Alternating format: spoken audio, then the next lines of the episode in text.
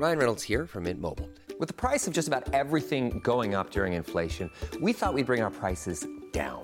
So to help us, we brought in a reverse auctioneer, which is apparently a thing. Mint Mobile unlimited premium wireless. Ready to get 30, 30, bit to get 30, bit to get 20, 20, 20, bit to get 20, 20, bit to get 15, 15, 15, 15 just 15 bucks a month. So, Give it a try at mintmobile.com slash switch. $45 upfront for three months plus taxes and fees. Promo for new customers for limited time. Unlimited more than 40 gigabytes per month. Slows. Full terms at mintmobile.com.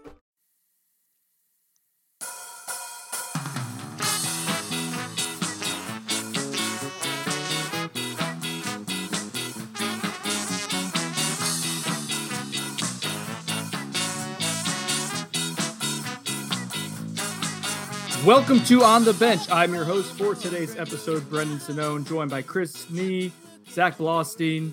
I almost said another name just then. Shall not be mentioned. Uh, we are here to go over Florida State's emphatic. Well, not emphatic. What would be the right word for it, Christopher? It's late here on this. Triumphant. Mm, dr- dramatic. Um, Yeah, a little too much drama. a little bit a little bit too close for comfort uh, but it was a win that felt really good. Maybe that's the best way to describe it. It felt damn good it ended with a dance party uh, of epic proportions at midfield after the game. So the seminoles beat the florida gators on black friday. It was a one score game. Uh, and it was a thing of beauty uh, in in many ways. It was imperfect but it was a team that kept battling and found ways to overcome flaws and in many ways really highlighted what this program has become under Mike Norvell, where it is in this portion of the climb. Again, imperfect, but something to be proud of. FSU 45, Florida 38. Zach, I got to see you in the stands in your in your full student swag. Uh, you, oh, is that not a thing? Fine. You look like Julian Armella. I saw someone say that um, on Twitter. No, it was fun. Um, definitely lost my voice a bit, um, but no, it, it was. It's kind of sentimental for me. It's my final uh, home football game uh, as a student here. I'm a senior now, so um, definitely was a great way to go out for me. I try to keep things objective, and I think I do a pretty good job of that um, as a student. Um, but definitely a cool moment for me um, personally, and, and you know, thank you to Mike Norvell and the FSU football team for, for getting this one and, and closing out the year strong, closing out my FSU uh, um, career strong. So I appreciate appreciate that. And thanks thanks for uh, posting me on Twitter and calling me out. I think it, I think it's fine. It's fine to be proud of your school, and uh, Mike Norvell has given the school and the fan base something to be proud of, and that's going to be our our starting point for this episode.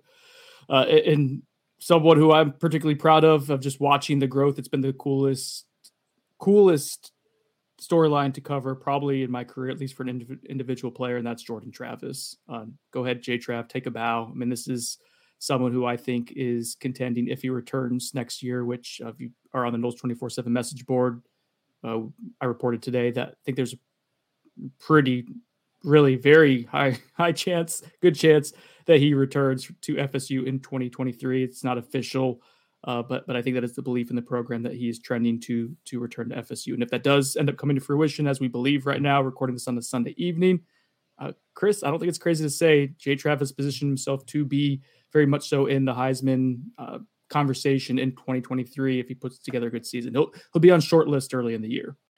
Yeah, I think the biggest difference with Jordan is that he went into this season leading a football team that most people expected to win seven, maybe eight games at best. And that just doesn't create a preseason buzz. Also, I don't think people outside the program understood the progress he was making as an individual player, something we obviously are privy to because we get a great deal of access when we saw the spring and we knew what was kind of coming with him as far as potentially taking that next step. When you win nine games, potentially 10, if FSU wins this ball game, you're going to have preseason accolades. FSU has what I would describe at this point a relatively soft schedule next year, at least an easier schedule than I would say they had on paper going into this year. So that sets up for FSU to be kind of a team that's a, a darling going into next season, one that gets buzz. And what Jordan has done on the field with his ability to throw it being so drastically improved, and obviously he's a very capable runner as he showed against the Gators, that's going to create a preseason buzz. And it's going to be true for him. And it's going to be true for some of the other guys that return on this team to have those preseason accolades that usually, if you kind of take it and run with it, leads to the postseason award buzz that he hasn't had in the past. So, for example, this year I had to vote for all ACC, and I'm voting Drake Maye Offensive Player of the Year, but like I was not far off on Jordan Travis being that guy. He, he's extremely good. He's a mm, he's the number one reason FSU is good, and like beyond stats, I think that carries weight. But Drake Maye's team is also very good, and it's very much because of Drake Maye and his, him statistically is one of the best players in the country. So that's why he's getting it. But I, I mean, from an ACC perspective, presuming Hartman does move on, which is expected, the quarterback talk for this league going into next year is going to be Jordan Travis and Drake Maye, and they're both going to get national buzz. Jordan Travis' stat line against Florida wasn't particularly explosive. Uh, 13 of 30 for 270 yards, one touchdown, passer rating of 129.9. That's a completion percentage uh, of 43%. However, uh, the stat line says three drops. I mean, it was probably closer to, to, to double that, and uh, some some pretty big drops too downfield. That know, that's probably close to an extra hundred yards uh, of of receiving yards if if that counts. But really, what Jordan Travis does on the ground is is special.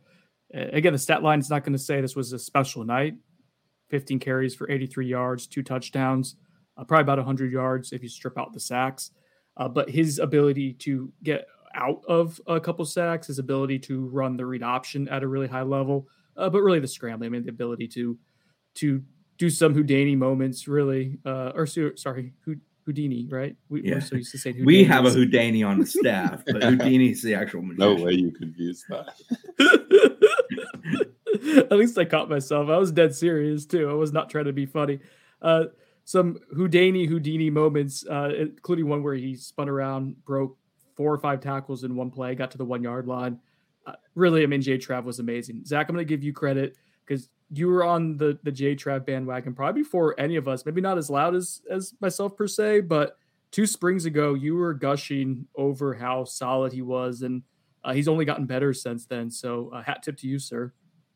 No, I mean that spring, I was more so critical of of um, a lot of the hype around McKenzie Milton at the time. I wasn't saying he was terrible, but I just didn't think he was this, you know, the guy he used to be. Um, and I thought J Trav played better that spring than he did. Um, but I'm definitely, I mean, it's the coolest story, like Brendan said, that that I've ever, you know, covered. Um, just seeing his, his development. I mean, he he's nothing like from from a you know personality standpoint to his play on the field. He's nothing like what he was um, when he arrived here, and I think that's exactly what Mike Norvell's trying to sell to, to recruits and, and to what you know he can develop them into. You know, a grown man. I think that's what Jordan Travis is. He's a grown man on the football field and off of it.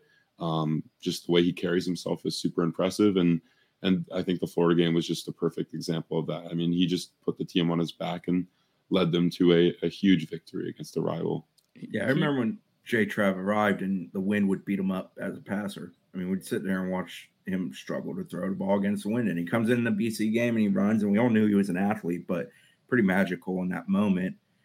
But yeah, he the the steps he's taken forward are just absurdly impressive. And more than anything, he wholeheartedly believes he's good. And it's really tough to stop a guy when he is talented and he also is confident. And that's a credit to Kenny Dillingham. That's a credit to Tony Tokarz. Certainly a credit to Mike Norvell and plenty of other people along the way within this program and people that surround J Trav who help build him up into what he's become.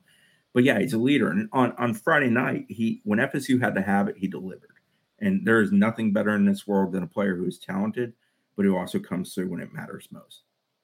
He very much so personifies the growth of this program. Like if you could can make it symbolic uh, of what Mike Norvell has done of you know put it on just one player like it's Jordan Travis and yeah, it, it again is is remarkable and I struggle to contextualize like what we've seen Chris mentioned the wind beating him up I mean there were there were days where where Jordan struggled to get the ball 15 20 yards downfield accurately and, and over and over again and his confidence was to the point was ruined to the point where he was contemplating whether he wanted to play football anymore or whether he could play football. And for him to be built up into what we've seen this year, I mean, PFF has him as a as a top three graded quarterback in the Power Five level, and let that sink in. Um, and, and that's not just and that and those are those are subjective technically measurements because because it's people measuring it and putting you know grades in in a system that they a grading system they have, but it's still people measuring it. But like his passer rating, I think is 15th or 14th nationally. Uh, he's one of the more explosive runners at quarterback in the country. I mean, everything you look at with Jordan Travis, He's a winner. Statistically, it's there. I mean, the eye test just it continues to show. Like any any way you want to measure him, he's been uh, an exceptional quarterback this season and just continues to to take strides and get better. Uh, one big reason why is the supporting cast, though, too. Like that, they deserve credit. The offensive line, what Alex Atkins has done with that group, uh, they've been very solid, especially as they got continuity late in the season. Trey Benson rushes for 100 yards again. Uh, he had 20 carries, 111 yards, three touchdowns. Just just a grown man the way he runs. I feel fairly confident he's going to come back. If so, you're talking about him coming back. You're talking about Johnny Wilson probably coming back. Mycah Pittman on pretty much all your wide receivers other than Ontaria Wilson. Uh, you're going to have a chance to run it back with a good chunk of this offense. This is an offense that's top 10 nationally in in yards per play. I think top 20 nationally in points per game. You have a clear identity. You should only theoretically get better. We saw them not be able to score at will against Florida on Friday night, but 497 yards. And when you had to score, you found ways to do so. And, and I think that's that's what this team can be next year as well, with everyone coming back uh, and adding a few other pieces. We'll get to the portal talk in a little, bit, boy. Don't don't get ahead of yourself. Uh, how many how many games in a row, Chris? Is this with 200 yards rushing? Seven? I, I think it's seven. Yeah, I believe it's seven. That's... I haven't I haven't done my final stats and notes because well, life comes at you fast on weekends like this. But yeah, I believe it is seven, which but... streak wise would be oh dating back to like 95 or so. Let me see. Yeah, it's 220, 227, seven straight game with 200 or more, longest streak in the country 80 this season, longest for FSU since 87, which was also seven straight. I believe the sixth straight was 95. 87. I wasn't born yet. I was four. It was a good year. Zach, you were negative what? Negative 13. You were just a twinkle in your daddy's eyes. Gross. All right, let's talk about the defense. Not quite as glowing as the offense. Uh, a tale of two halves for sure. Uh, you allowed 460 yards against Florida. Anthony Richardson was very, very explosive in the first half vertically. Uh, their efficiency slash explosive rates were ex- absurdly high in the first half. Uh, Trevor Etienne is going to be a problem. Uh, really, really good. He had 129 rushing yards and only 17 carries. That's a true freshman who's going to end up being great. I think when when you look at what's frustrating about this performance for the defense is there were so many uh, limitations that Florida had entering the game with their top two wide receivers out and uh, only three players catch the ball for Florida throughout the game, but Florida has nearly 200 receiving yards. And it's Ricky Pearsall, the slot wide receiver, has 148 receiving yards. That's that's pretty absurd. He averaged 29.6 yards per, per uh, reception. Uh, and so, really, talk about a guy who just I mean, was really the only thing they had in the passing game, and to not be able to contain him, for him to get isolated, what was it, Chris? Probably two or three times downfield where he was able yeah, to get. Uh, Pearsall had, I believe, three explosives. I think Odom had the other one in the passing game. FSU allowed 11 explosives in this game for 304 yards on 27 so, attempts. I mean, that's yeah, not so good. They allowed, well, 11 total explosives, including the run game, four gotcha. in the passing game. Uh, but if you take those plays out, they only allow, I think it's 156 yards on like 62 other plays, so roughly two and a half per play. So it is really all about, in Florida's offense, that's what they are to a degree. They are haymaking throwing offense, haymaker throwing offense. Sorry, a little tired over here. Um, but yeah, it, it, was it was brutal out of the gate with some of the big plays, and then there, you know, were moments down the stretch at the end too that were not real enjoyable. We get gashed to some degree. Yeah, uh, Florida ran for 262 yards. Chris is referring to getting gashed. There was that 47 yard touchdown run that Etienne had to to tie it up, or excuse me, 45 yard uh, touchdown to tie it up. And, and I think though that okay, so some context here. One, Florida is a really good running team. I think they're second nationally. Uh, or best O line FSU face this year, in my opinion. Yep, yeah, and that was a little disturbing early on in the game when uh, Richardson got hurt. Kitna came in and Billy Napier said, "All right, we're just going to run right at him," and just basically did, basically did inside zone uh, over and over again. Richardson came back in the game. Thought Florida got away from that a little bit, uh, but but so so some context there for this being a really good rushing attack. Chris mentioned the offensive line, very good, especially run blocking. FSU's defense was somewhat limited with as an excuse and explaining what happened. Akeem Dent was not good to go. He didn't practice really throughout the week. Jarques McClellion did not practice throughout the week. So that's two safeties down. You have four total they're comfortable playing. On the touchdown run that Trevor Etienne had uh, in in the fourth quarter, go ahead and, and rewatch it. Is Sidney Williams is lined up at safety. Sidney Williams, who has been fun to watch on special teams this year, has been a really good culture guy for Florida State. He hasn't practiced at safety since midway point at least. Yeah, or he's at least, a linebacker. Yeah, he's yeah. been a linebacker, and so he's there trying to make a pre-play run fit check with Kalen DeLoach. Ball gets snapped. There's confusion. They both go to the same gap, and you get gashed. Yeah. And, at that point, I mean, you, I think Shyheim Brown left the game with with like a, a, hammy or something. He was fine. He was in the post game yeah, press conference. But but so you got depleted. You got depleted at that position group. And really, the, the magic sauce that was this backstretch of the season for the defense, in addition to playing some some lowly offenses with with quarterback issues, was the unleashing of Jammie Robinson. And with the lack of depth you had at safety in the first half, uh, do you guys agree, agree with this? I, I think Florida State was hesitant to use Jammie Robinson uh, in the same capacity which they used him previously in the last yeah, month or so. They they turned Jammie up in the second half. I mean, especially down the stretch, the last play of the game, he he looks like a man on fire trying to get after Anthony Richardson. Uh, first half though was just some blown coverages to some degree. I mean, Kevin Knowles had a couple really bad moments. Um, you know, when it comes to those explosive plays, three of the four in the passing game are in the first half. Those three combined are for 127 yards through the air on three passing plays, two of which go for touchdowns. That that stands out to you. You're going to remember that. You're not going to like that. In the second half, truthfully, the most uh, damaging explosive was the uh, Trevor Etienne run you referenced, the 45 yarder. Again, miscommunication issue at the line. You have three guys clumped together on the left. He shoots the gap through the middle. There's nobody there as a safety net. It's not real good. They had two other runs in the second half, 35 and 15, that were chunk plays, and they had one pass for 21 in the second half. So there was an adjustment, there was an improvement, and certainly better communication. But the issue is that those other things still did show up, and you know they allowed 14 easy points on two plays, and they also generated some other points out of that. So it just can't be. Chaos was so much better in the second half. In the first half, they had one negative play. It was the last play of the first half. They had no negative plays I believe on their first, I want to say it was 32 plays of that first half. That just shouldn't be the case. Uh, Florida does have a good O line. They do get a good push. They do do a good job of avoiding negative plays, especially from a sack category. But still, at the end of the day, you have too much talent up front and too much talent as a whole among your 11 on defense not to generate some negative plays. And negative plays are so crucial when you're playing a team that throws haymakers because, yeah, put them in a third and 20. They're going to take a shot but you can play so far off that you give yourself a little more comfort zone. And if they do run something you're not expecting, you still have room to make up. When it's third and six and they run play action, they're gonna they're gonna hit you for it. And yeah, I just I didn't think FSU's defense played particularly well in the first half at all. I thought they were okay in the second half. I didn't particularly love the fourth quarter and making it a little uncomfortable. I will give them credit for the third quarter, and that was mm-hmm. huge in in FSU giving itself cushion three consecutive three and outs to start the third quarter on defense.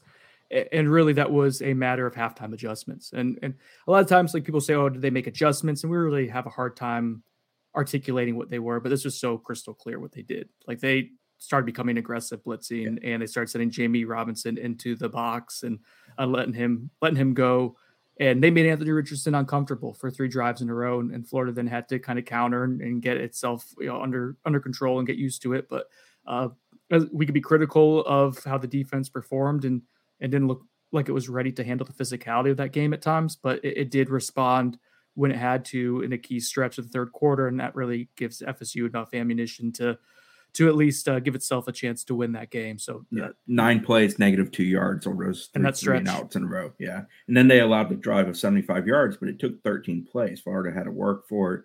A couple blemishes on that one that tightens it up a bit. I believe FSU's next drive was a punt, and then they come and scored a touchdown. On that so that's what makes it all so uncomfortable down the stretch.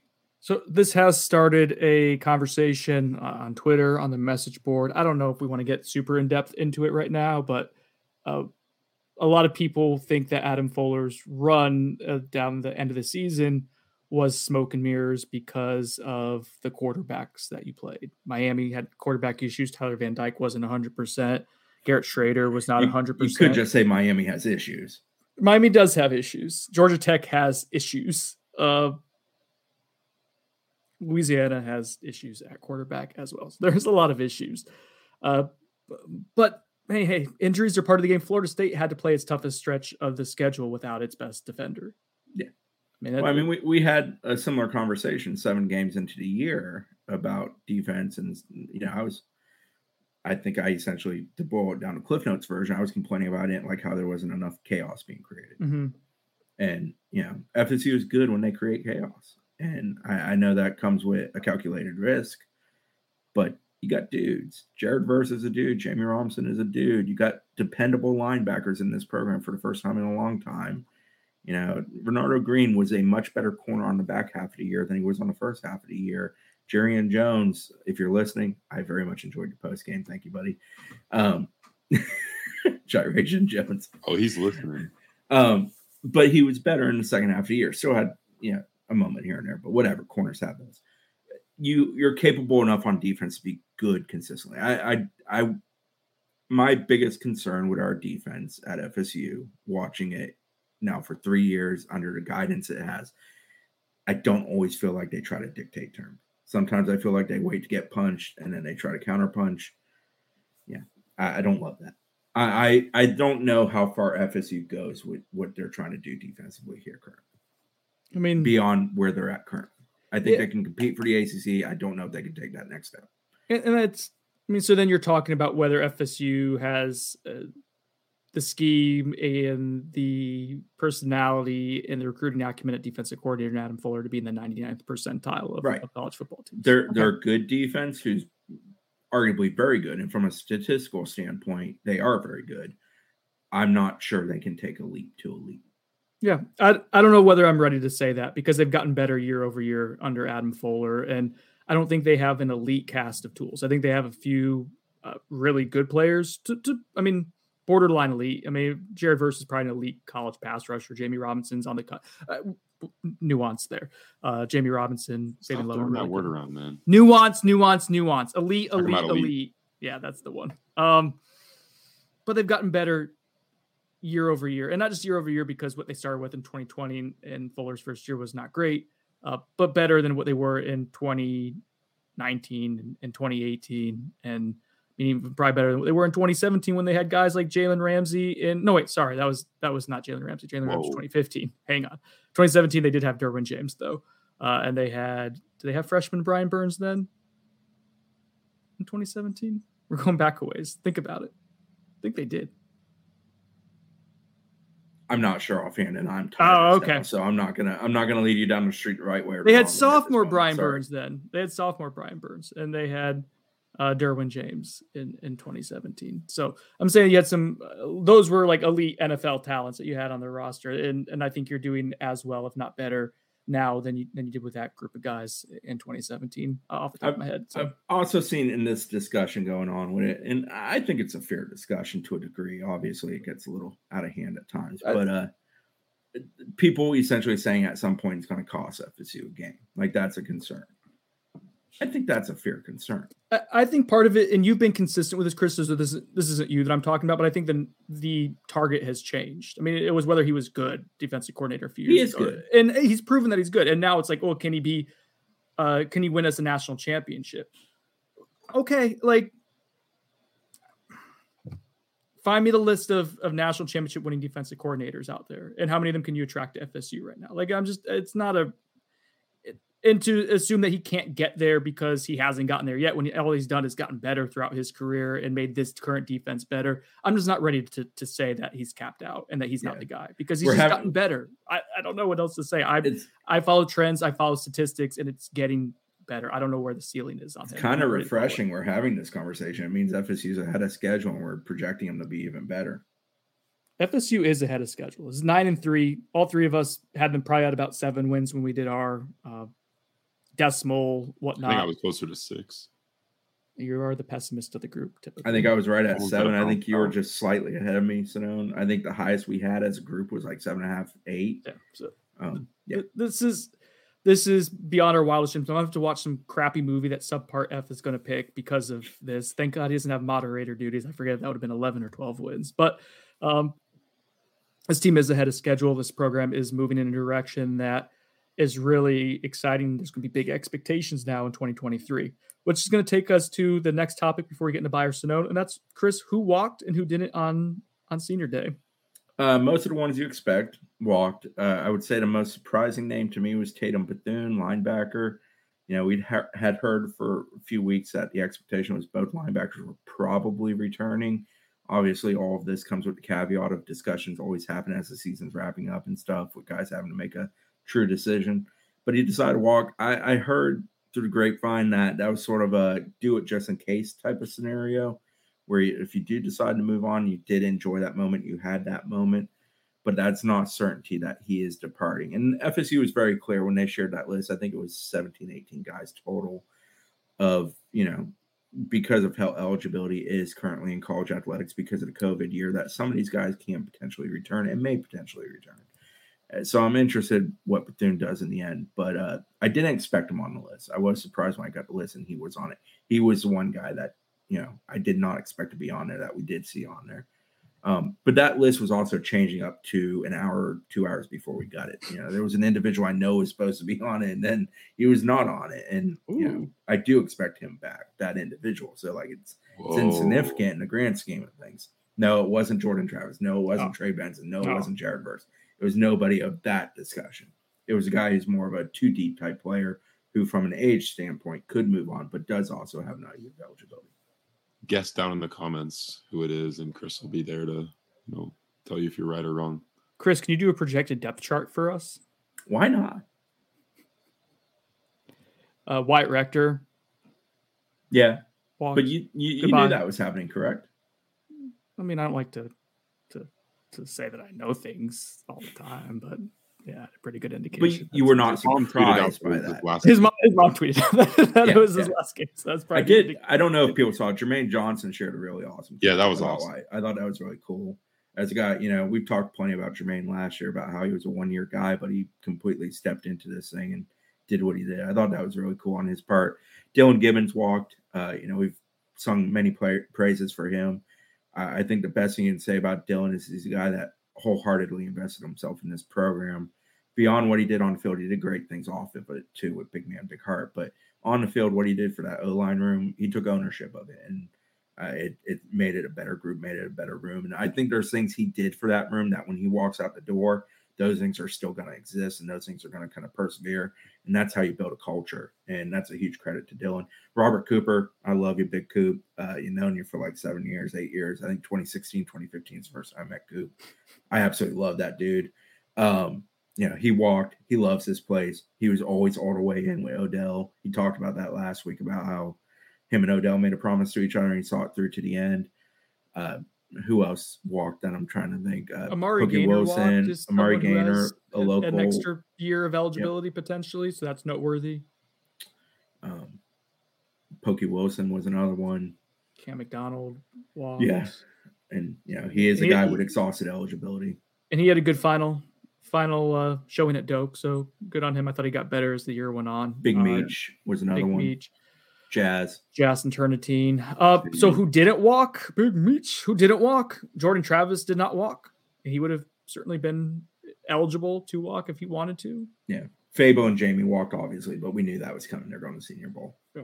Um, Trey Benson did not walk. It's noteworthy. Uh, neither of the wide receiver transfers who would technically be third or fourth year guys. Uh, they didn't walk. Jared Verse, I would venture a guess, is probably going to be going pro. We'll see. Get into, I, I think, in the next couple weeks, uh, as guys make announcements of coming back or leaving, roster projection, scholarship allocation, all those fun off-season nerdy number articles. I like transaction time. It is transaction time. We will embrace it. Uh, you know what else we're going to embrace, though, fellas? Buy or Sonnone. there we go. Thank you. Brought to you by the Turner Group. The Turner Group. Don't buy or Sonnone on buying or no wait. What do I want to say? Don't Sorry, I feel, like, I feel like maybe we should have done this pod when we're all clearly exhausted. Don't Sonnone on buying, right? Yeah, keep going, Zach. You got it. No. What? I you do it. You're you're doing the ad read. Don't Sonnone on buying or selling a home because it can be a daunting, overwhelming process. No, no, no. Go to someone who you trust to make things easier on you. Go to someone who's going to work for you. And that's Colin and Amy Turner of the, the Turner, Turner Group. You guys got it. You guys got it. Uh, they work extremely diligently to uh, meet the demands of buyers and sellers in the Central Florida and just the state of Florida in general uh, but in the Central Florida areas where their expertise lays, lies, lays, lies. Sorry, Colin. if you're interested in buying or selling a home, or even just getting information on the process, reach out to Colin Turner of the Turner Group at 407 403 8546 or email him at get started at theturnergroup.com. Let's go quickly through these buyers and. I appreciate the buyers and known questions. Uh, there were a lot of them that were just Will FSU have over under 1.5? Will they have five of this? Will they have 10 of this? Will they? We are in the off season, clearly. Buy or Sonnone, TB3 Golf 714, buy or Sonnone. This is the most fun you've had covering college football in your careers. Zach, I'll start with you uh, as you were doing the tomahawk chop on Black Friday. I saw it. Homer. No, you didn't. Um, yes. Close second is you'd say Willie buy. Tiger. Buy um, close second is Willie Taggart before VTech. What about Willie Taggart? Where was Willie Taggart after Virginia Tech in Last. the Pantheon? Last. Okay. I'll go with Sonnone. I got to cover uh, Coach Bowden. Now, for me, you know, as someone who grew up watching this program and stuff, that that was pretty awesome experience. So Boo. I feel like something in that stretch was there. But I I have immensely enjoyed covering this program the last two years. The third year, the first year of Norvell doesn't really count because of the pandemic situation. But the last two years have been great. The the access is phenomenal. I enjoy it. I appreciate it. I like being able to watch football practice. I like seeing how the sausage is made. Um, and they're improving. Like I very much enjoy the fact that I watch guys develop on a daily basis and that the program's getting better in real time. And it's not solely an acquisition of talent that's making them better. It's taking the dudes you have and making them better dudes. I like that part of it. So yeah, I, I have very much enjoyed the last two years. I, I, wonder if Tyler's question is about this specific stretch this year or just the Mike Norvell era. Um, and I say that because I, I think for me, and this has been a fun season. It's been exhausting too because people care. Too many night kickoffs. Oh, that's been part of it for sure. Uh, but people care a lot about this program right now, and so there's a demand for content. And I listen, it, it, it, last year, if I'd forgotten to do a snap count tracker one week, no one would have said anything or remembered that I forgot to do it. Uh, this this year is not the case. So mm-hmm. th- there's just, there's a lot of stuff going on, but it, it's still fun, and I'd much rather that. What I was going to say is I really really thoroughly enjoyed the second half of last season. I, I think to me that was the most fun I've had covering football because because kind of what the reasons Chris said for just covering this program and getting to see it in person.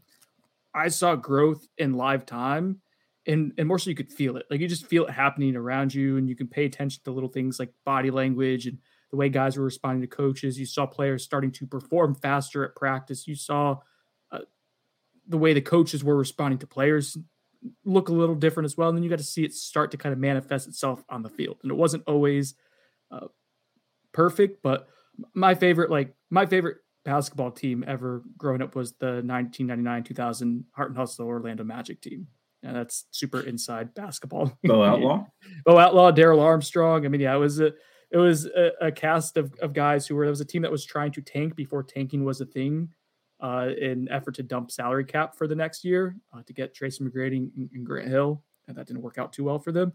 Uh, ben Wallace was on that team, and they they almost had a 500 record, and a team that had no business doing so. And that's what last year's team reminded me of. Uh, so this is the this is the continuation of that this season, and it's been fun. But last year, it's like that that climb that Mike Norvell talks about was the first time I got to see it in person, and, and I think that's the most fun I've had covering college football. But as continuation, yes, I've had a lot of fun covering Mike Norvell's uh, FSU teams. Matt three two nine Buyer Sonnone brought to you by the Turner Group. Shout out Matt, I appreciate it. Uh, Jordan Travis is in New York for next year's Heisman presentation. Bye and I'm going to New York. I'm buying tickets, baby. If, if he's in there, I'm going. They invite most years, what three to five is what? Uh, yeah, I guess I I remember in 13 I went. That was my first year covering FSU. That was a fun year, I guess. I think they had five to maybe seven. There was a lot of guys. It was Jameis, it was AJ McCarron, it was Jordan Lynch. Oh, Jordan Lynch. Jordan Lynch. Uh, who was their big running back from Boston College?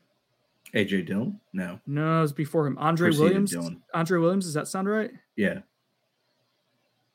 Was Tre Mason part of it? There, there was, there was, so maybe it was. I thought it was like six or seven guys. Maybe, maybe it wasn't.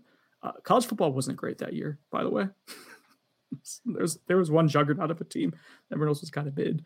Um, but anyways, I'm, I, I buy. I think Jordan Travis is going to be on on the radar, and if he replicates what he did this season with you know another win or two extra, then yeah, I think he'll he'll be a Heisman finalist. What say you guys? Also known just to, you know, be different than the namesake of Sononing. Mm. And uh that's just because it's such a limited number. It's a tough deal to get there. Um you got he's got to be the best quarterback in this league. And we talked earlier in the show about there's two dudes in this league. So do I think he can be that guy? Yeah, I do. Do I think he has a shot? Sure. I'll just Sonona in the sense of a numbers game. Ah, baby. J Chop for Heisman. Fingar seventy five Buyer Sonnone. uh, So let's spend a little bit of time on on this one, and we'll go faster through the other ones. But I think this is worth talking about. So Fingar seventy five Buyer Sonnone. Mike has eliminated all legitimate factors that contribute to negative recruiting FSU right now. So for, for, first off, before you guys answer, remember last year before the early signing period, like a, a day before they announced the contract extension, that was just a verbal contract extension at that point. Uh, there was undoubtedly negative recruiting for Florida State last year. I would say it's pretty close to buy. Uh, the NIL factor is still there, but that's gotten better, a lot better. Um, but yeah, it- it's not quite that upper top elite tier of just throwing money into outer space. Um, I, I think that's going to only keep getting better for what it's worth. I agree with you. and, and that's not even agree. negative recruiting though, Chris. Like that's just I mean, that's no, just but it, it eliminates the possibility of certain individuals. Yeah. FSU sure still has no, to pick their punches. I don't. I don't think FSU can go into any and all recruiting battles and compete still from an they- they have to pick their punches from a sheer volume standpoint of Yes. like you can't have a board of like 20 players that you're FSU is not going to buy a class of 20 FSU guys. isn't buying a class, first off, collectives, and you don't buy recruits. Wink, wink, guys. Okay. Uh, but I mean, last year, last year the perception of NIL or lack of NIL was problematic. I think for someone like like Marvin Jones Jr. for in- instance, like I don't even think that's uh, on the radar at this point. Not not to completely nuke your point, Chris, but I I, I don't even think that's a legitimate talking point at this point. From the things Mike Norvell can actually control, though, yes, he's done a great job of combating those, changing those. There's a great deal of stability here. They develop players. They're going to put guys in the league for a second year in a row. Uh, yeah, I, I think that it's rolling pretty good. The offense is made for playmakers and explosive. That that sales pitch is now very true. The defense is a capable, good unit that produces very good players who produce at a high rate at all three levels. We've seen linebackers improve. Jammie Robinson's great safety.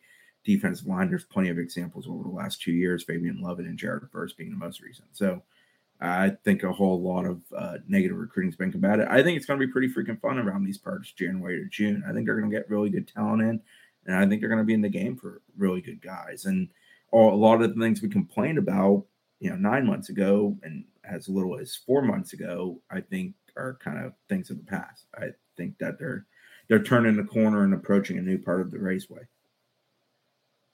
Yeah. Um, I think Chris put it perfectly for what Norvell can control, which he cannot really control NIL. Um, I would say that it's a buy. You sing louder, Brennan? Yep. Um, yeah, I would say it's a buy. I think uh, I think he's done a great job at you know one of the biggest knocks. You look at the Brock Glenn recruitment, for instance. Um, one of the biggest knocks on Norvell coming into the season was his job security. Did not have a great first two seasons in Tallahassee. Goes and wins nine games, has a chance to win ten with a bowl this season, and you go and land Brock Glenn probably ninety five percent because of the season you know, five percent because the coaches stayed on him. Um, you don't land him if you don't communicate. But I mean, he was focused on the season, and FSU went and handled business. Um, so you're already seeing the results of that and, and the rewards of that. And I think uh, Norvell's done an excellent job at, at uh, you know ridding some of the negative recruiting. Yes, there will still be negative recruiting. Schools will find a way to to you know poison any any other opposing school in a recruitment as much as they can. Um, but FSU's done a good job at eliminating some of the the low hanging fruit. Um, I, I, would say. You, you put it perfectly, Zach. And the Brock Glenn uh, point is probably the that that's the quintessential example of FSU really limiting that. Yeah, you're going to find some some minutia that that teams can get into, like oh, you know that you're they're going to go after another guy at your position group in the next year, or they're going to go after a transfer. They don't want you as much as we do. What that's just recruiting, but like the big overarching program concerns, uh, that is for the time being that that's been eliminated. Yeah, and so. it's happened in real time, and you can see it. Brock Glenn's a great example. Beat out Ohio State. Hykeem Williams is another example. Beat out multiple very good programs. Blake Nicholson went head to head with Oregon, won that one. Cedric Did you beat Baxter, out a good program for Hykeem Williams? Texas well, A&M, I mean, Miami, I mean all kinds. A good NIL program. Yeah, there you go. Thank you, Zach. Um, you know, on defense, brought up Blake with Oregon. You know, Keldric Faulk's a very good one. Auburn obviously wants. That's one that you probably still need to watch down the stretches because Auburn's making a coaching change. Tennessee um, as well. Yeah, Tennessee's another one. That one. Lucas Simmons is another example of a guy that you went head to head with several and you went out. So yeah, it's starting to show, and I think that trend will continue. It's a program that constantly seems to be trending up in multiple ways. NYC Null 92, Buyer Sonnone. Chrisney loves this game when covering a nine win football team. Uh, I, I will buy that, but not as much as he loves covering a one win basketball team. I think that's number one for him. uh, yeah, it's going to stay one win tonight, too, boys. um, so bad. What was the exact question that NYC asked? Buyer Sonnone. Chrisney loves this game when covering a nine win football team. The game of football or the Florida game? I think Oh, I think Florida State, I, like um, football. Yeah, I, I, enjoy covering Florida State all the time. I get frustrated when it's an unorganized mess, as it was for a few years there, and when it's you know it's not fun to sit through watching it having to be gutted to start over, and not sure it's going to work if you do that, which is what 2020 was for FSU. But no, I, I I've always enjoyed. There's a hell of a lot worse jobs I could be doing than what I do. By the way, Willie Taggart fired at FAU. That man can't get fired on a Monday he always gets fired before Monday. I think that says something. That's just me. I mean, send Quentin Flowers some flowers. Kenny, Kenny to ASU. How about that? Uh, Ken, well, all right, let's pause real quick and talk about coaching stuff. Yeah, Kenny Dillingham takes the head coaching job at ASU. Zach, I did not watch the press conference yet. I heard that Kenny had a lot of energy. Dude, no, not. There were moments.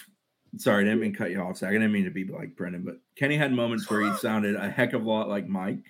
Yeah.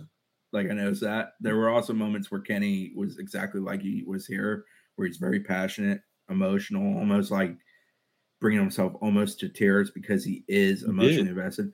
He loves Arizona State. When Kenny Dillingham was here, he would talk about. I mean, he he intended to become a head coach. Like that was his goal. He was working towards that. He would talk about that place as a potential landing spot because of the ties to the area, the ties to the university from his time there like he's all in on that thing. He wanted that job. It is home. I think he in fact said the quote, "This is home." No, really, it's home or something like that. yeah. It is for that guy. I'm happy for him. Good for Kenny. That place is going to go through some stuff because of what the prior regime did there.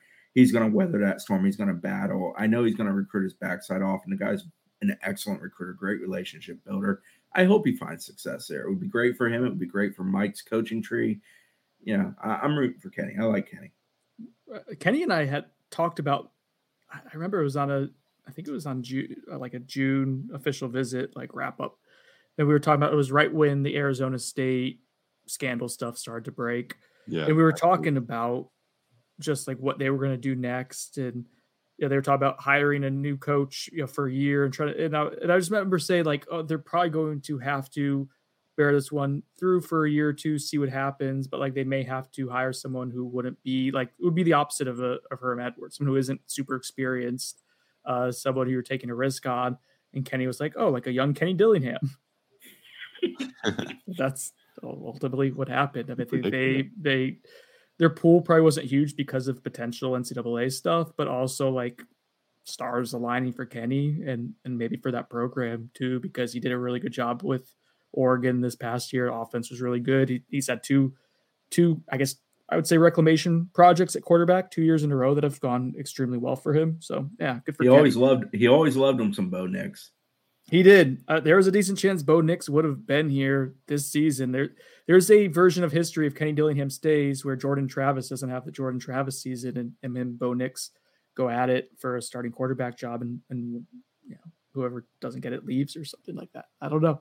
That, that would have existed, but People, Um, real quick sidebar on Kenny. People have asked, like, do we expect to lose people to Arizona State because of Kenny? I don't know what he said today with regards to coaching, but I think he hires a staff that has a lot of ties to that area in the West Coast. I, I don't. I'm not overly concerned about FSU losing multiple people. He may claim a person or two, not necessarily on-field staff, to come work with him because of prior relationships. But I, I'm not like Tokarz would surprise me to be Well, perfectly honest, and that's one name I- I've seen thrown out there. I'm fairly sure that Tokarz would have had a chance to go with Kenny to Oregon Mhm. as a quarterback coach if if that was something that he would have wanted. Um, I don't know that from Tony. Uh, I've heard that from other people.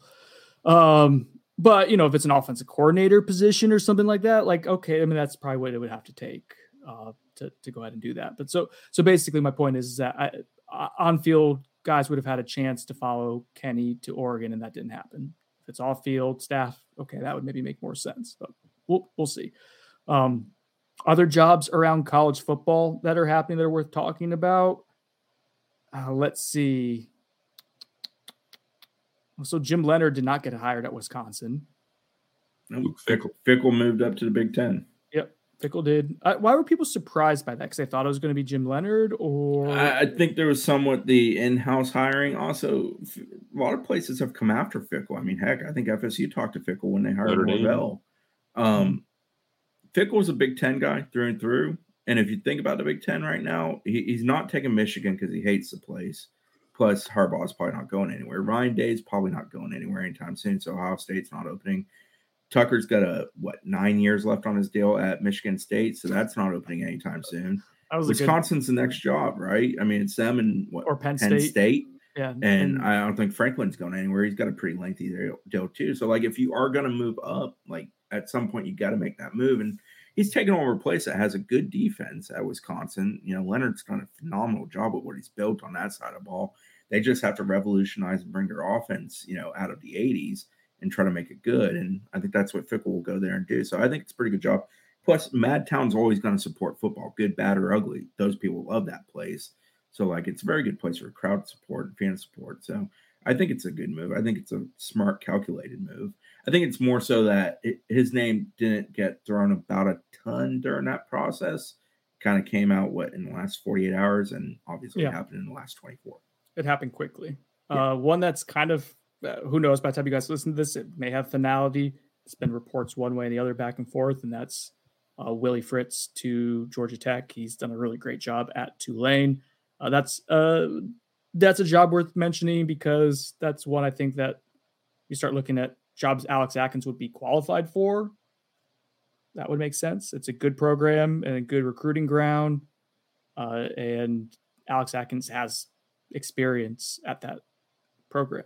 Yeah, three seasons. I think he was what associate or assistant head coach during his time there. So, Yeah, and, and so and that's not inside knowledge. That's just that's connecting dots. You start talking about jobs that open up that would be a good fit for someone and that someone would be qualified for. Like that would make sense. I had someone Also- ask me, Also, jo- I we've talked about Atkins some with head coaching. I don't think he's just going to take one to take one. I think Right. he's going to take one that's kind of positioned to be good. And Tulane, obviously, Tulane fits that for, bill. at plenty of moments this year was the best group of five team in college football as far as ranking.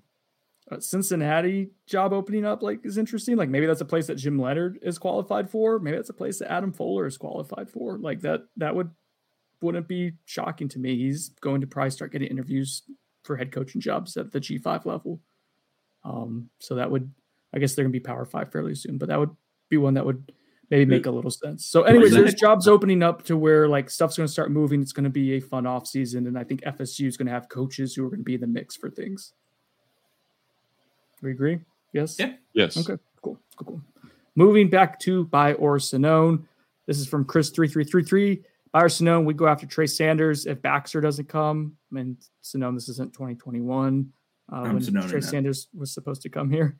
Uh, Coach AB, buy or Sonnone, December 5th is going to be an exciting day for FSU. That's a transfer portal uh, opening for FBS level. Zach, you buying that? Um, yeah, I'll, I do not know. I'm like branding that after uh after December 5th, like the, the, days after, the weeks after, that's going to be when, you know, FSU could get some oh. good news. We're, but it'll we're be, not going to be like going crazy that day, though. I like, said for FS, like for I'm, I'm telling you, I'm Brendaning like, it. Brendan can't wait. This is Christmas Day for this dude. Like, no, he, I agree. No, he's super us, excited for us covering it. I think it's be super fun and exciting. But he's he's sitting at the tree waiting to open the presents. You have to think FSU also has to play defense a little bit. Um, like it's going to be a hectic day for for these programs across the country. Um, they're they're both having to do evals for you know they just finished their season. Some of them are preparing for bowls, and now they're going to have to do you know live evals of all the guys that are entering the portal, which I'm sure is not something that they hate. That's you know a ton of work, and then you have to work on keeping your own roster intact. So I think it's going to be exciting, but it's also going to be hectic. It's the day Derek, it, it's the day Derek Ray was right and born for. God, what a buzzkill, Zach. S Dog Father, Buyer Sonnone, sponsored by the Turner Group. Thank you. The Destyn Hill saga is finally over. So, Billy Carey, Destin. One day we will be able to tell part of the story, but probably still not all of it. It's shrouded in mystery. Kellum Seven, Buyer Sonnone. Someone from 24 7 will ask the first press conference question by end of year. Oh. We ask plenty of questions, guys. Listen, we ask plenty. Uh, Vikings 2010 Buyer Sonnone FSU finishes inside the top 10 after bowl season. Uh, college football playoff top 10. Do they do that after bowl season? Or that wanna, before bowl season? Is, do you want to debate about the non college football polls? Okay, so AP and uh, USA Today both have FSU at this point at 14, moving up from 16 a week ago. Uh, you know, LSU probably loses this coming week. That's another spot FSU probably moves up as they become a four loss team. Um, I'm sure there's somebody else ahead there that will probably lose this coming week. Who's the Pac 12? It's USC, and who are they playing? Is it uh, Utah? I think it's Utah. Yeah, I think Utah. Yeah, so you know USC could potentially lose. I don't know if they plummet that much. I think FSU enters the bowl game season around 12, roughly. So if they win, so yeah, yeah, I think there's a fair chance. Plus, plus, some of that final ranking is I know it's not supposed to be, but from an AP perspective, I feel like some of that final ranking is also, hey, we think this team might be pretty good next year. Mm-hmm. So I think there's some of that for FSU. All right, that's it for buyers to know. Thank you to the Turner Group for sponsoring us. A reminder, legitimately, uh, support the people who support this segment. We have fun with it. So if you are in the market or considering it, please do feel free to give Colin a call. All right, let's take a quick commercial break from our other sponsors. When we return, we've got a ton of recruiting stuff to get to. Hey, I'm Ryan Reynolds. At Mint Mobile, we like to do the opposite of what Big Wireless does. They charge you a lot, we charge you a little. So naturally, when they announced they'd be raising their prices due to inflation, we decided to deflate our prices due to not hating you. That's right. We're cutting the price of Mint Unlimited from $30 a month to just $15 a month.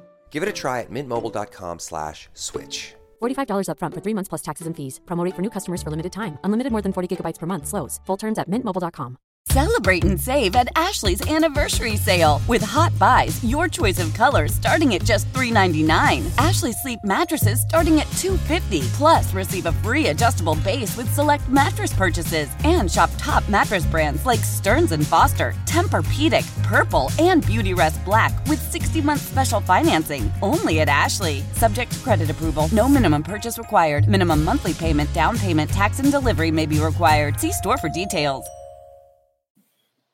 Welcome back to On the Bench. Before we get into the recruiting rundown from a really hectic weekend that, that Zach and Chris and Dane uh, really all crushed. It was fantastic coverage by Noles 24 7. I'm going to draw your attention to, to Noles 24 7 in a promo we got going on. Chris, what is it? 75% off for a year? Does that sound Yeah, right? 75% off. It goes until midnight tomorrow evening, Monday evening. So you got basically 24 hours left to cash in on that. 75% off annually or a dollar for the first month are the two options currently going on. I think it's well worth it. We'll, you know, we'll make sure it's money well spent and we appreciate it. Zach, where are we right now in the network? We are currently ranked number three Ooh. in the network for this uh, promo. You know, the, the amount of subs sold.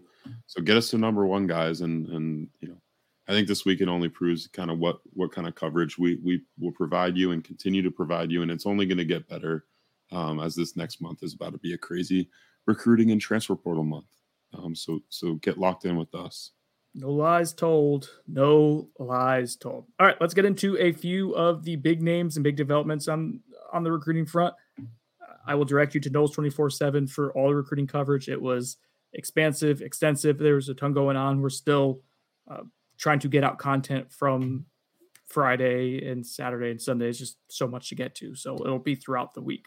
Uh, let's get into some of the highlights. Let's start off with one of the first surprises of the day, Zach. One that was like a legit surprise. not a surprise that we're, hey, we thought may happen or we, we knew was going to happen we just had to wait. This is one that when you saw him there, I think you were a little surprised. And that's uh, it's a it's a big dude to be surprised by too. That's that's defensive tackle, four star Jordan Hall.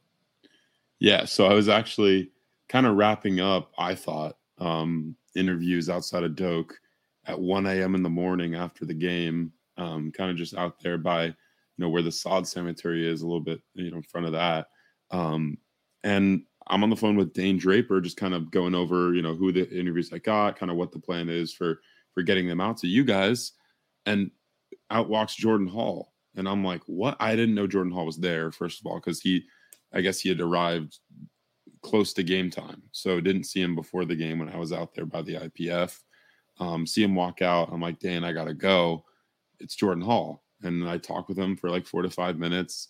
Um, the full the full story of our conversations on those first seven. Brendan posted that for me. Uh, very kind of him uh, as I was studying for some, some exams this week. But uh, but Jordan Hall, yeah, that was it was a huge surprise. Um, I was told on Friday morning uh, that FSU was kind of it was like a 50-50 shot that he was going to show up. Um, Jordan Hall's kind of unpredictable when it comes to visits. He just kind of shows up and um, you know you just host him when he gets there. So it's it's not something that FSU fully expected, but they were they had some confidence that he'd show up, um, and it was a pretty big deal um, because he said it was an awesome you know visit overall. Love love seeing the on field performance and seeing them getting a get a win over another team that's involved in his recruitment in, in UF that is expected to host him on an official visit next weekend. Um, the biggest news coming out of our conversation was that he said that he could possibly take in a midweek official visit to Florida State, which would likely fall in between his UF official visit next weekend and his Georgia uh, visit set for the weekend following. Um, and I think that right now I, I would still have Georgia in the lead. Uh, I kind of asked him like uh, a straight up question. I was like, you know, it seemed like FSU's kind of been fading your recruitment recently. Um, just you know, what does this visit do as to as to their chances moving forward? And he basically said that you know FSU wasn't fading. He was just kind of trying to look out for some new options. And I think that he's kind of referencing Georgia there. There was a school that's really surged in his recruitment lately a lot of people around the industry view as as the leader for his services. But FSU has, um, you know, made a little a splash with that visit, and I think if you get him in for a midweek OV, you know, you who knows what could happen. Um, he but says you, he's, he's you need that, right, Zach? Like to have oh, 100 percent. Yes, that has, okay. Yeah, you don't get you're not you have no shot if you don't get him on an OV. Just to make that clear. Um, but if you do, you have at least a fighter's chance, and I think. Uh, you know, he, he makes a, uh, his decision. He says probably on December 16th. Um, he's had that set in his mind for for a while, um, which would mean that he's probably not going to take an official that last weekend, which starts on December 16th, and then the the early signing period starts on the 21st. So I did um, like listening to the interview and transcribing it for the story. You trying to wrap your head around why December 16th and him trying to explain it. Yeah, I'm like I'm like, dude, you know, you could just announce on signing day like four days later and take like, another no. visit. No, this like, is the day it was supposed to be. It, yeah, it, he's like, well, the signing day got moved a week later, so and I've had this like on the on the schedule for a while, so I'm just gonna do it now. I'm like, okay, that makes sense. So FSU is one of his first offers. He's always had a good relationship with Odell. JP's also involved with him being a Jacksonville kid. the relationship is there. FSU has ground to make up on Georgia. We'll see if they can. He's an extremely talented dude. I think he can step in here and be a major impact player at that position. Yeah. If they don't get him, they go portal probably at that position.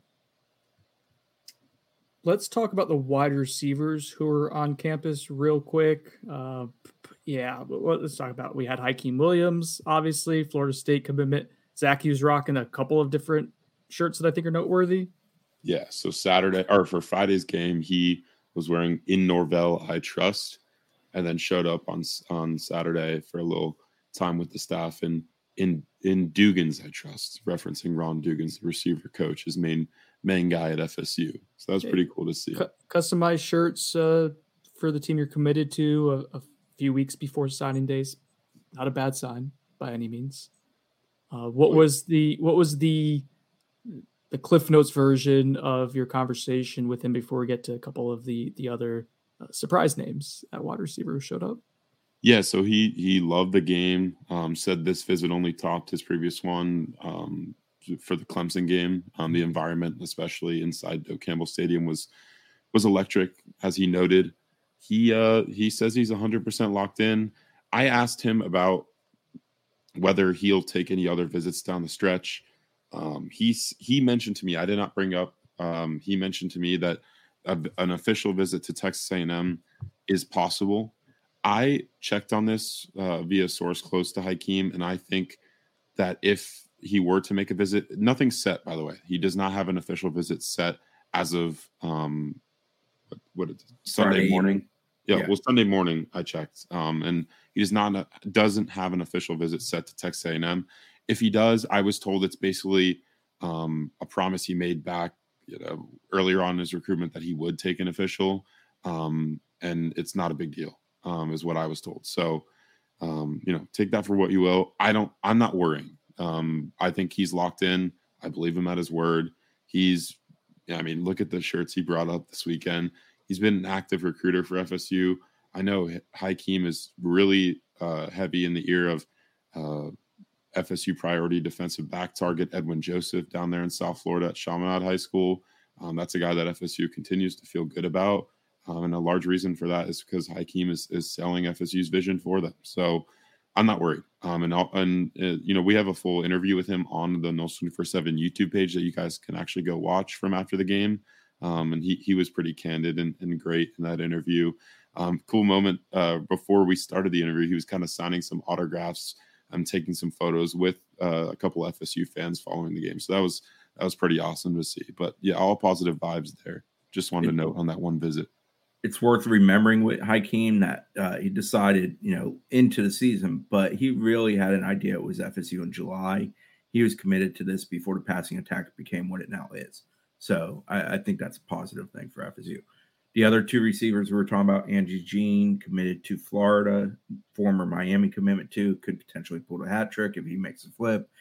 Uh, I Zach can chime in here too. From what I know on Andy entering the visit, and he opted not to speak when he wrapped up on Saturday after coming back to campus, is that FSU has been working to get him here for an official in December. I think that's still the effort. That's what they're hoping to do.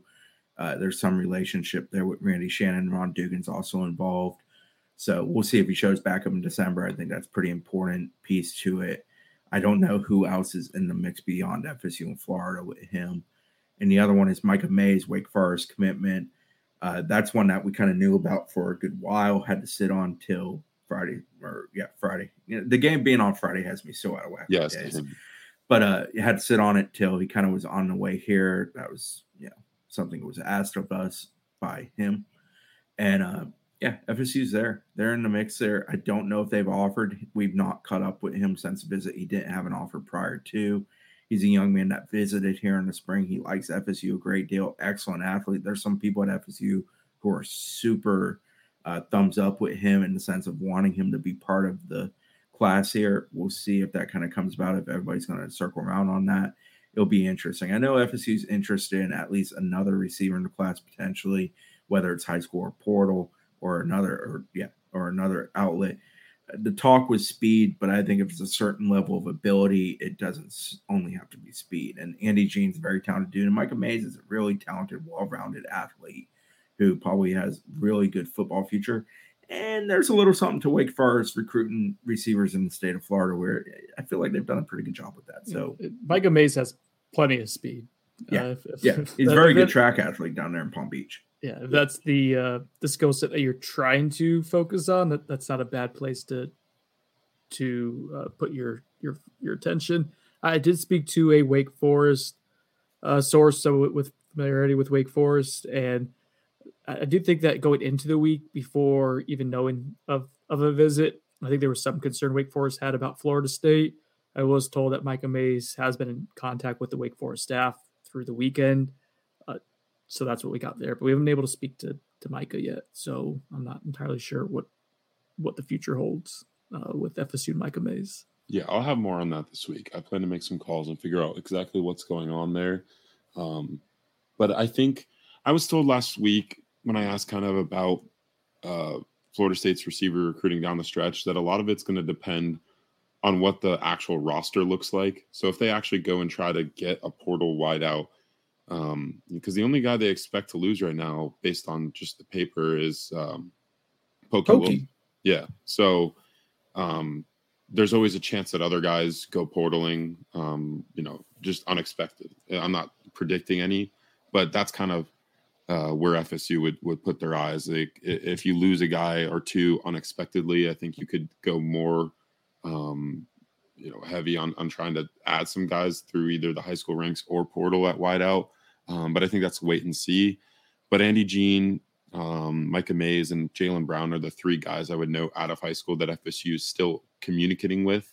Um, funny enough, all flip targets, um, but that's kind of how things roll down the stretch with a, a, ton of the top 247 already committed to schools. So all, all, um, all, from South Florida guys or all South Florida guys too. All South so. Florida dogs. Yeah. So wow, wow, yeah, we'll, we'll, monitor it and I'll, I'll have more on this week when I make some calls and kind of figure out what's going on with those two recruitments since we weren't actually able to catch up with both of those guys um, on the phone.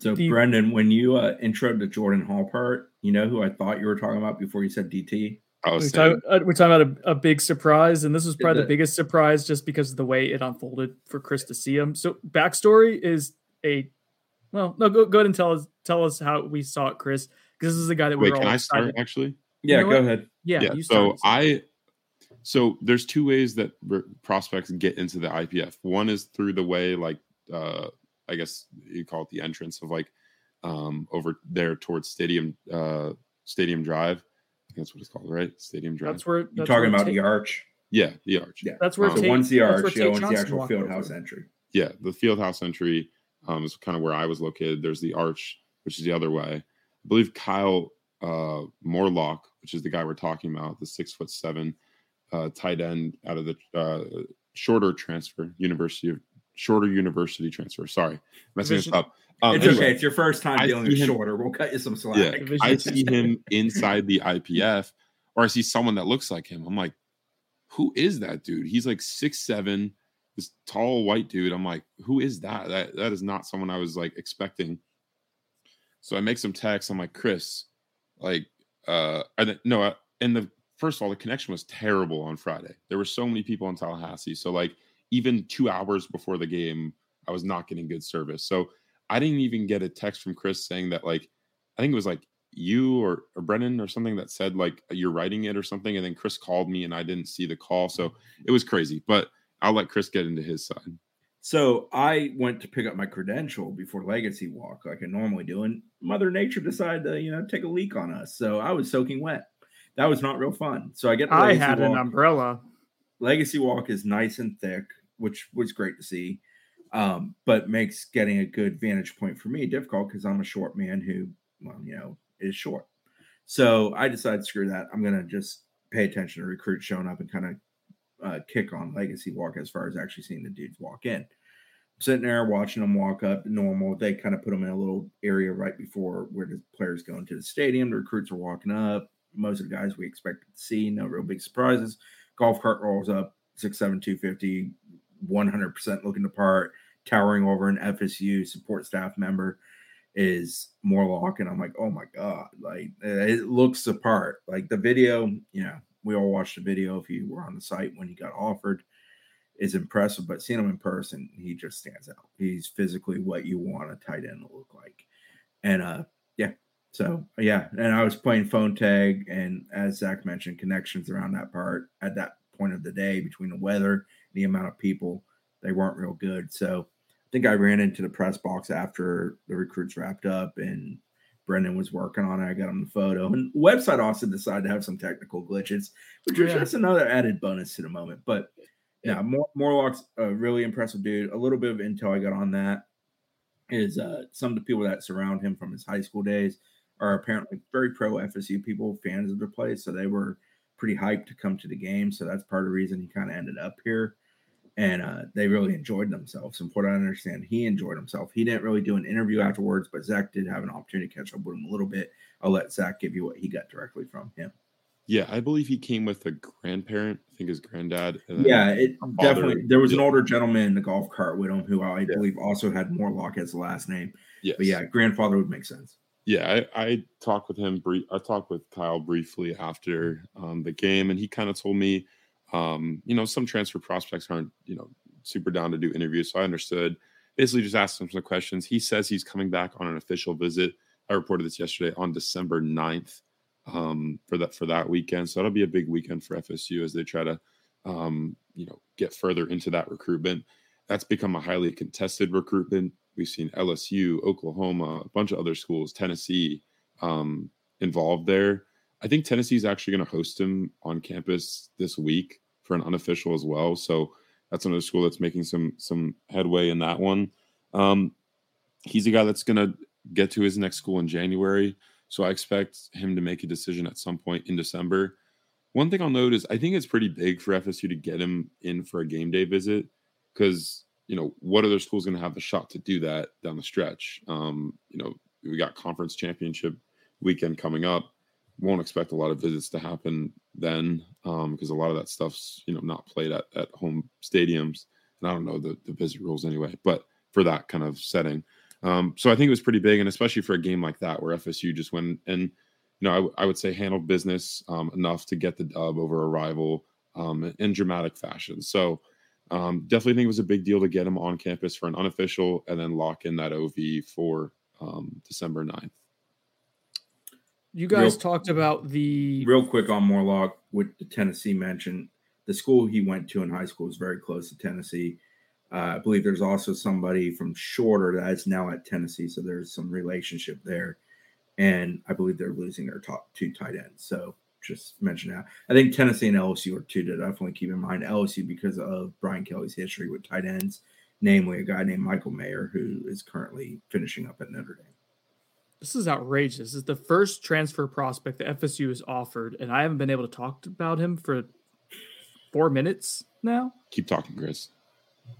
No, I'm gonna give Brendan his chance. I know how he loves that portal. I do.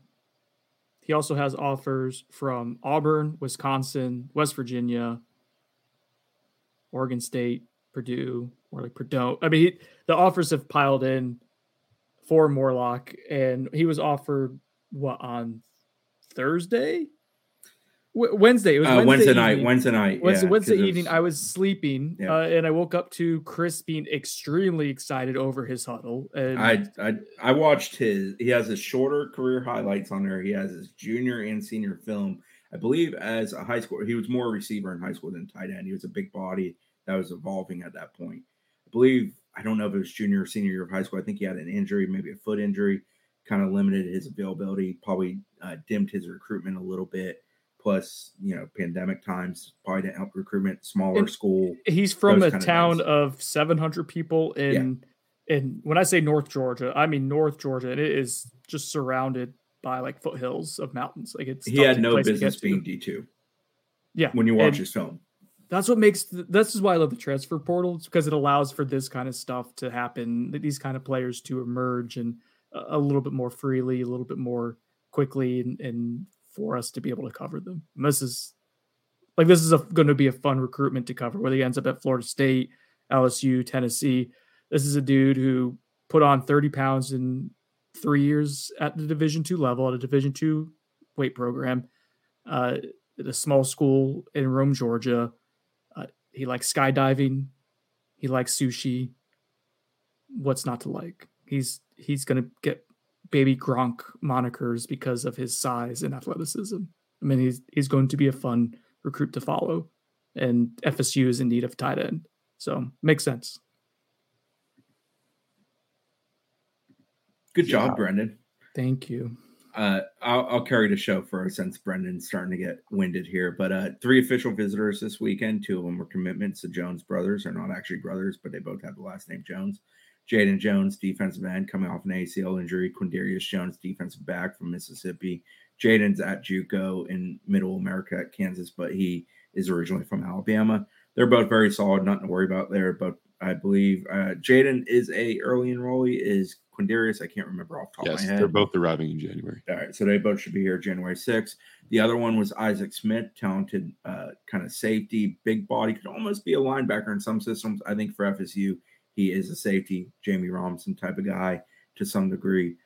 He was here with mom and dad. He's from Mississippi. This was a big swing type of thing for FSU in the sense of he's never been here before. He very much enjoyed game day. I think the culture and the atmosphere of the program were the things that stood out the most to him, and that's something he's definitely looking into beyond the actual program from a football sense and an academic sense, which also I think he liked a great deal. FSU is going to be in the mixer. He's already been to Vandy and A and M. Ole Miss, Mississippi State, uh, USC, or some of the other schools in the mix. He's going to take another official or two. Decide later this month. He's also an early enrollee. FSU's in the mix there. We'll see. They still have an in-home visit, things like that. But he has other visits to take. I don't think he's close to formulating a decision in his mind at this moment.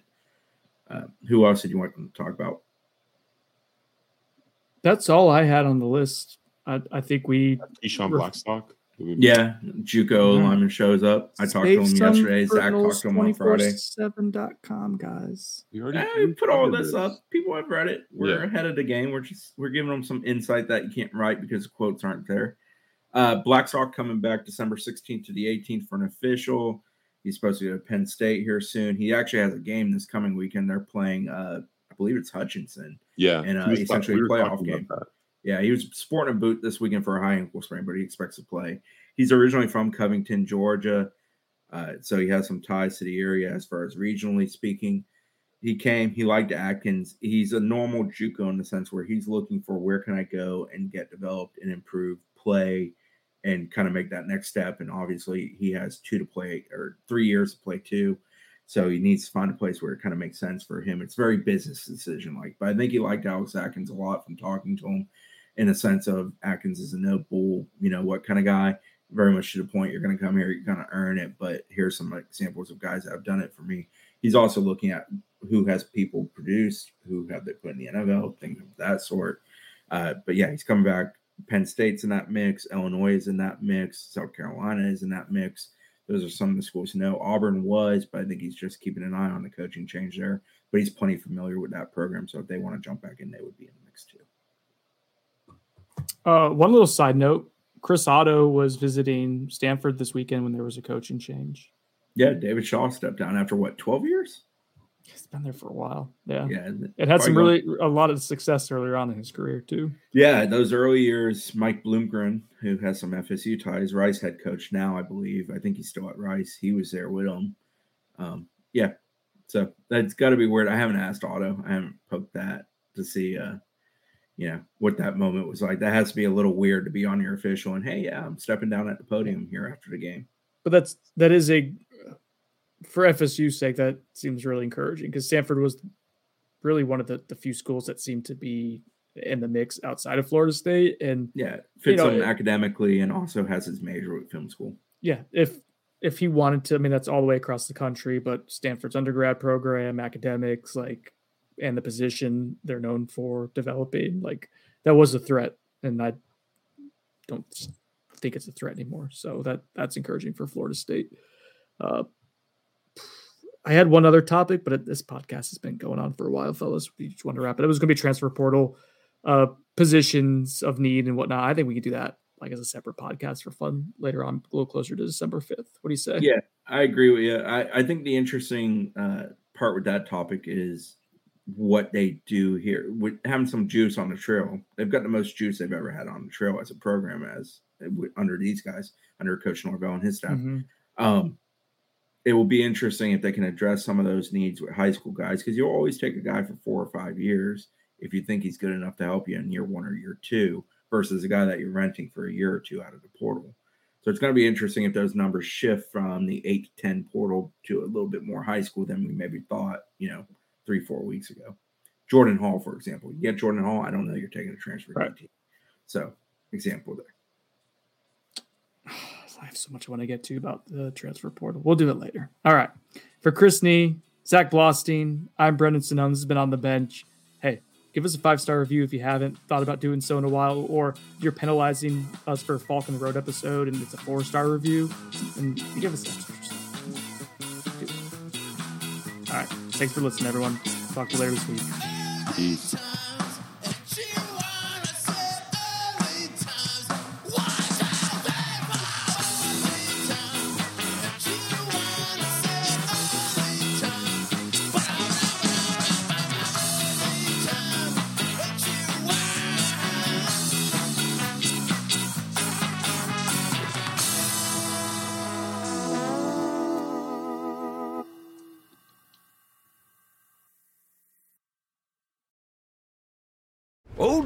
Winter here. If I had it my way, it would stay winter all year long. Short days, wind chill, black ice, and a good polar vortex. Oh, heaven! Wait, is it getting warm in here? Your cold snap is over, Old Man Winter. Spring has arrived. Spring. Spring is here, which means it's the perfect time to get away in the Hyundai you've always wanted. Visit the Hyundai Getaway Sales Event, where you can get great deals on all of our award-winning Hyundai models, like the tech-filled Tucson and Kona, as well as the spacious Palisade. Enjoy wherever you go with the peace of mind that comes with America's best warranty and three years or 36,000 miles of complimentary maintenance. But hurry in, these deals won't last. Add more joy to your journey at the Hyundai Getaway Sales Event. Now get 0% APR or up to 1500 bonus cash on the Hyundai Tucson. Now, during the Hyundai Getaway Sales Event. Offers end soon. Call 562 314 4603 for details.